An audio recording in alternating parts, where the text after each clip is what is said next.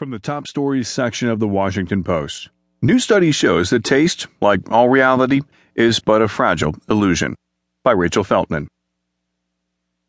You probably know that we perceive five basic tastes, and that taste has something to do with the tongue and the brain. But a new study shows just how weird our perception of reality truly is. Scientists showed that all it takes to convince a mouse that their mouth is full of sweet nectar or bitter poison is the manipulation.